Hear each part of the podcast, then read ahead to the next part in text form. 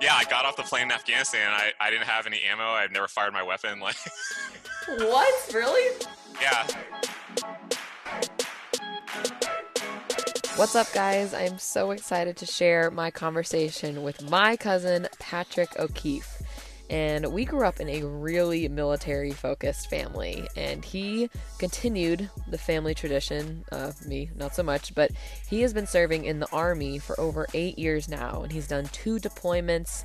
But before his career in the military began, he was a multi sport athlete, and sports were a huge part of his life all the way up until college. So, in this episode, we talk all about our crazy injury stories and then his transition from the athlete life to being in the military, and how he was thrown into some really challenging times pretty quickly with very little preparation. So there's a lot we could take away from this. But before we get to our conversation, enjoy a little behind the scenes look or listen at some classic O'Keefe's shitting on each other as we attempt to dabble in this podcast technology. All right, guys, enjoy. Are you about to hop on some Call of Duty? I haven't used this headset in like years. you look like you're there taking customer service calls or to hop on Twitch. Dude, it's both at the same time. this is the first time I've ever used voice memos, so. I know the past couple people I've asked do this, they didn't even know what it was. I'm like, I have like 45 voice memos of me like thinking a joke is funny and wanting to remember it later. Like, this is not funny. Why did I oh, record? Oh, hey, hey, wait, listen to this joke I told myself. it's so sad because that is literally what I've used. Wait, I forget the punchline. Oh, wow, I'm funny. Um, Thank God I had this voice memo. They're all labeled voice memo number 37. I'm like, Megan's log. if I die and anyone finds this, uh, I'll be glad I'm dead because it's embarrassing. Please, please delete. yeah.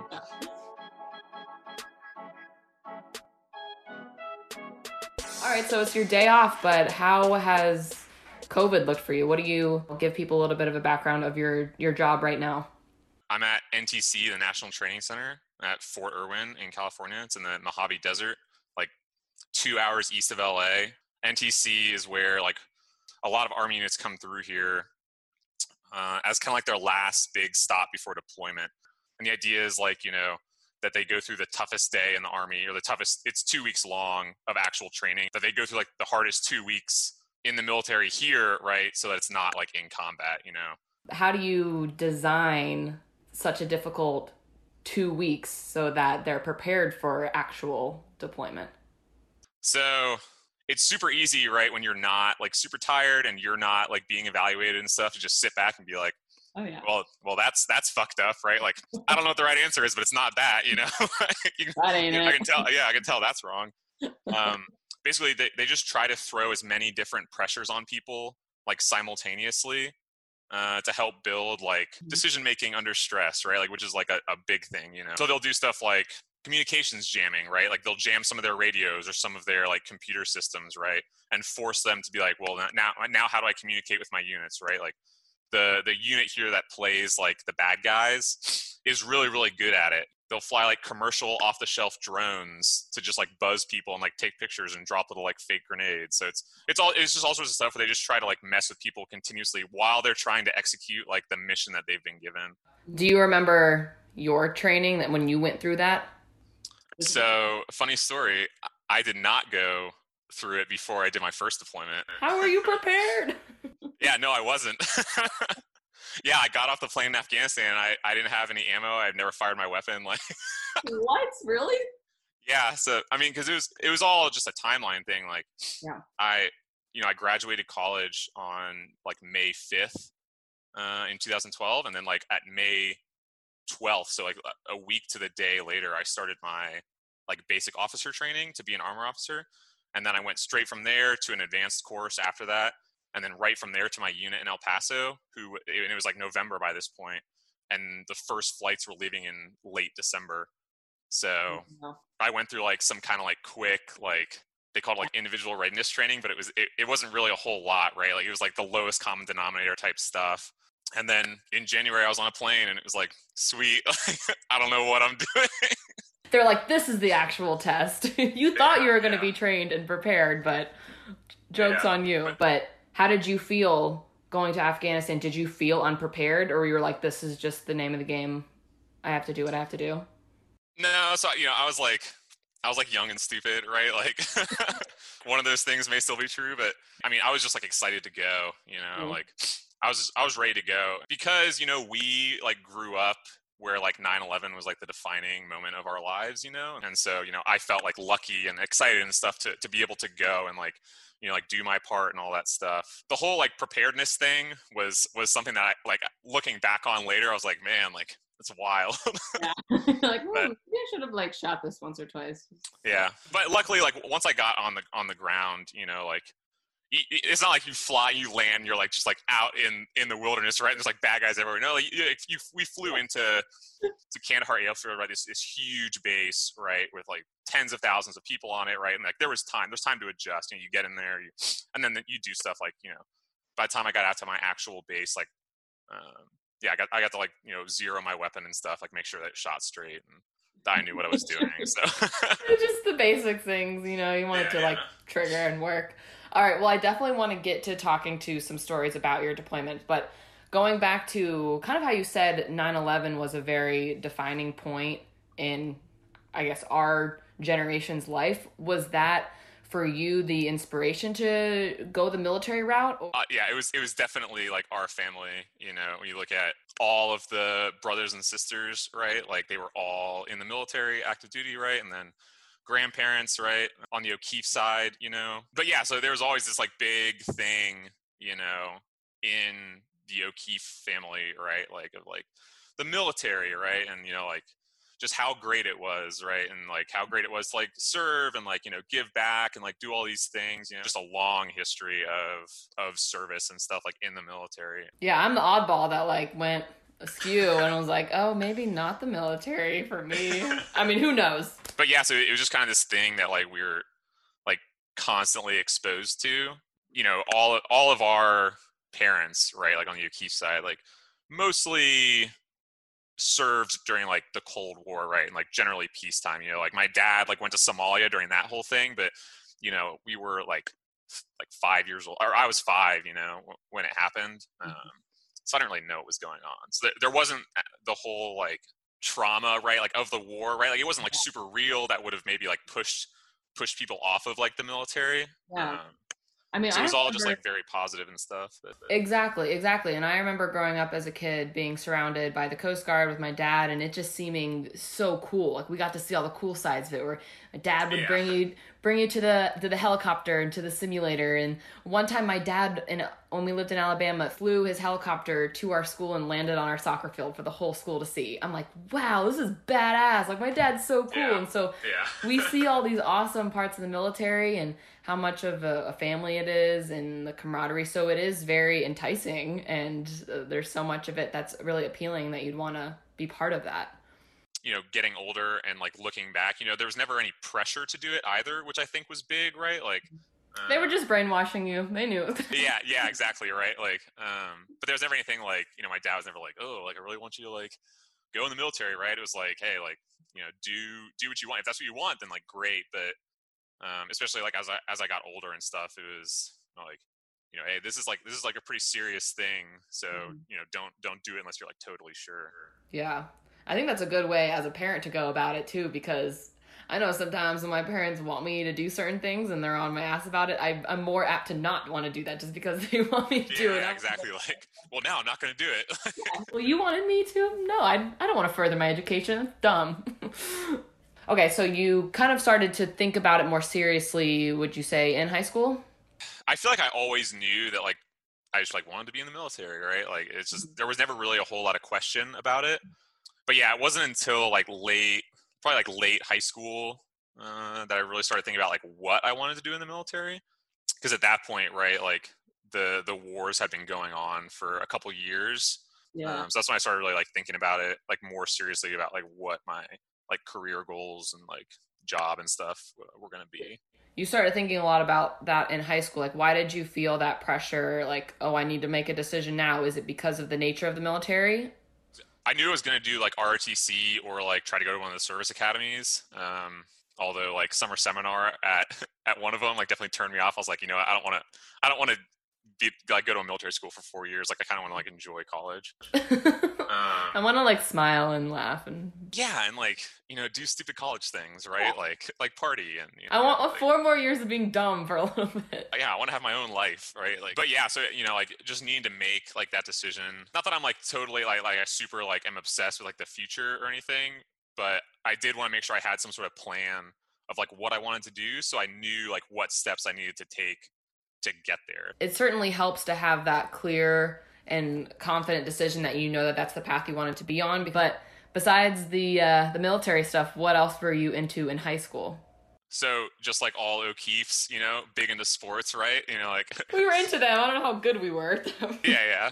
Yeah, I feel like sports was like the big thing. You know, it was like year round. You know, it was like football in the fall, right?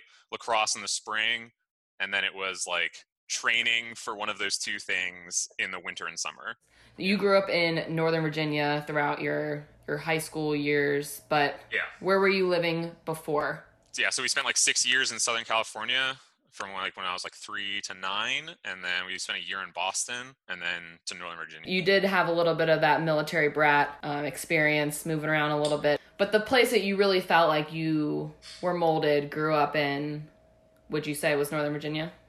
Yeah, definitely. I mean, there's still a lot of stuff that uh, from like California that you know my sisters and I have like kind of just hung on to, like saying "dude" all the time to like ev- literally everyone. But That could also be a lacrosse thing if you're a. true, yeah. Um, but yeah, I mean, Northern Virginia definitely. If, if I were to call any place home, it would definitely that would be it. So, what sports were you, you know, really focusing on in high school? Like, what was really important to you? So I, yeah, I played football and lacrosse, but lacrosse quickly uh, became like my favorite sport. Which I didn't. I didn't even play lacrosse until high school, and then like it quickly became like my favorite thing to do. I was probably better at lacrosse than I was at football. Actually, I know I was. Like, I remember because when you guys were going through high school, we were living in Alabama, and I think we came up to visit you guys, and I must have been in fifth grade, so like not super young, but I had this is so embarrassing. I had never heard of lacrosse. I was like in my Alabama bubble under a rock, only focusing on soccer, and I remember visiting you guys, and you guys were talking about this like lacrosse sport. I'm like, what is this? I don't think that we knew what it was until we moved to Northern Virginia. Like in California, it definitely was not a thing then. Like it is now. Obviously, it's just ex- exploded. You know.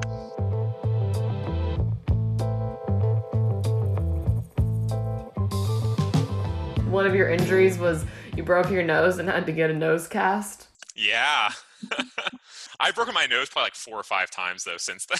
it's like one of those things like it broke once, it just like keeps it like kept breaking. Like It's like my brain with every concussion I had. yeah, yeah, exactly. Oh man, I have my own concussions in high school I got one in a lacrosse game. And then I, I lied about like how bad it was. The trainer and the doctor was like, "Oh, like two weeks." But like after a week, I was like, "I feel fine." Right? Like O'Connell PVI was coming up. Ooh, you gotta play in that.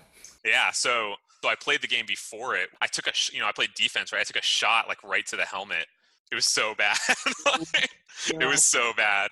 Um, that's actually that's actually the only time like like broken bones, like tearing muscles, like whatever. Like that's the only time I've actually like cried from an injury. wow. It was like yeah, it was that bad, and I was like, no, it's fine. Like Like Patrick, you're crying. You never. yeah, and then yeah, oh, that's what my dad said too. He's like, I knew I, that's when I knew it was bad, right? And we, lost that game too. it was for nothing. It was for nothing. yeah, yeah, and then I missed the PVI game anyway. So Mm. That sucks. yeah. Uh, I remember my my very last concussion, the one that ended my career as my senior year of college. I, I was like, oh, maybe it wasn't that bad. And I remember going to the doctor a couple days later, and he's like, well, walk me through the play. What happened?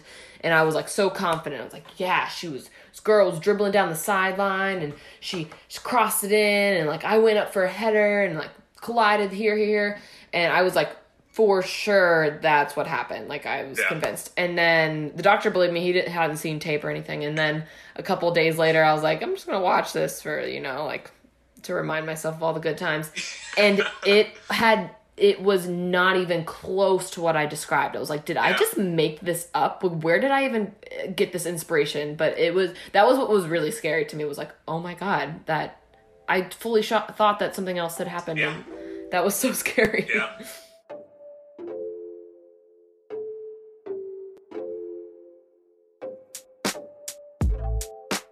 I injured my back pretty seriously junior year playing football. And then I re injured it senior year, like right before our first game.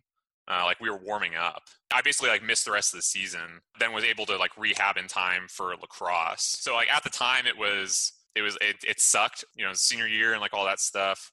Um, but at the same time, because I think I liked lacrosse more, I didn't feel like I got too down about it. It was more like, okay, so I, I lost this one season, right? Like, how do I not lose another one? How do I get better for my senior lacrosse season?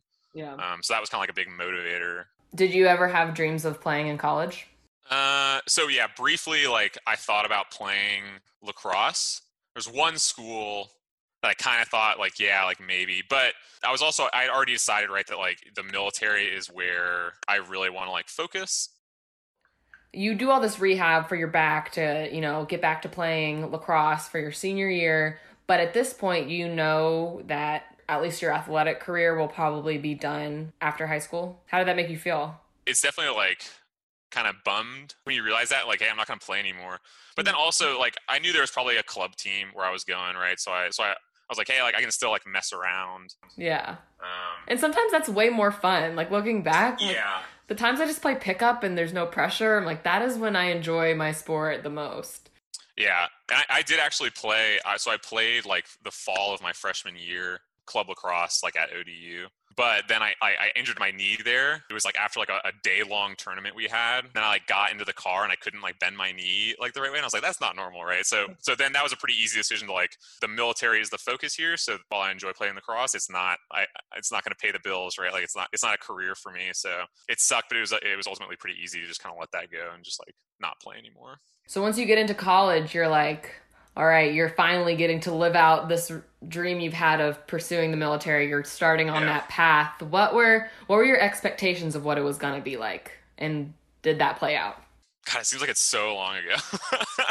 like, what is college? I can't remember. Yeah, I definitely do remember that. Like, I always viewed college as just like a means to an end. I knew I wanted to be a military officer, and to be a military officer, right, I needed to have a college degree, and I needed to go through this program. It, it always seemed like it was pretty central to like everything I was doing, even to the extent of like, hey, like, do I want to go to this party? Right, mm-hmm. like if the cops show up or something, right, and I'm Yeah. underage, like I don't want to mess that up. So it, it drove like so many decisions, like even just like I feel like on a day to day level sometimes. That sounds I mean that sounds like a lot of the feelings I would have especially towards the end of high school and in college with parties and you're like, well my Yeah. full my focus is playing division 1 sports and you hear these horror stories of like these Yeah. kids that got caught and they're in jail and they never got to do anything ever again. Get arrested, they lost their scholarship. and now they're at McDonald's. Like, Like, does any of this actually happen, or did my parents just make this up to freak me out because it worked? it was probably both. yeah yeah, yeah, a little bit of truth in there somewhere. yeah.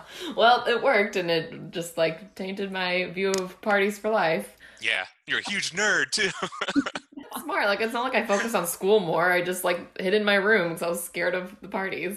yeah. So, I mean, ROTC was a big part of your college experience, but did you still have fun? Yeah. So at at ODU, uh, the Army ROTC program there was so big. It was like it was like 400 kids or something. Wow. It's um, like your own fraternity, basically. That's yeah, that's exactly what it was like. And there was like an ROTC house, so it wasn't like anything officially sanctioned, right? But like there was always parties there, and it was ROTC people parties, you know. Yeah. And that was where basically all my friends in college were were in ROTC Yeah.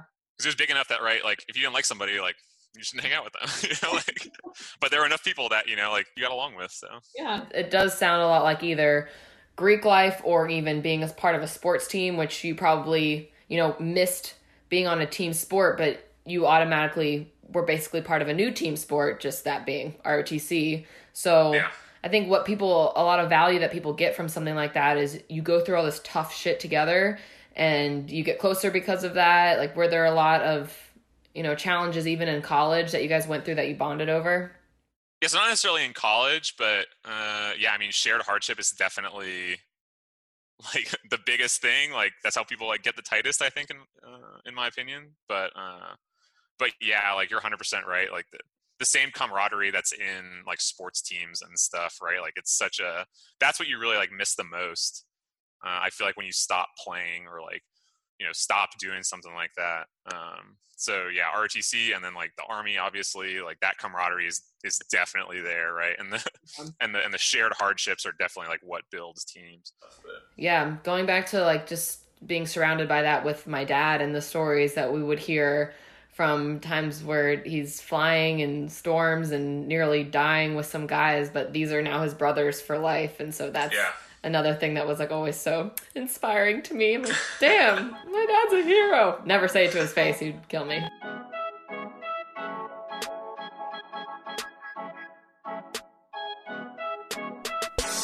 All right, guys, be sure to head over to part two to hear about Patrick's very quick transition into the Army and how he was deployed overseas pretty soon after graduating college. And you know, we can all relate on having tough first days on the job, but Patrick shares how he was thrown into a new job and day one turned into a pretty intense life or death situation. Be sure to check it out in part two. Thanks, guys.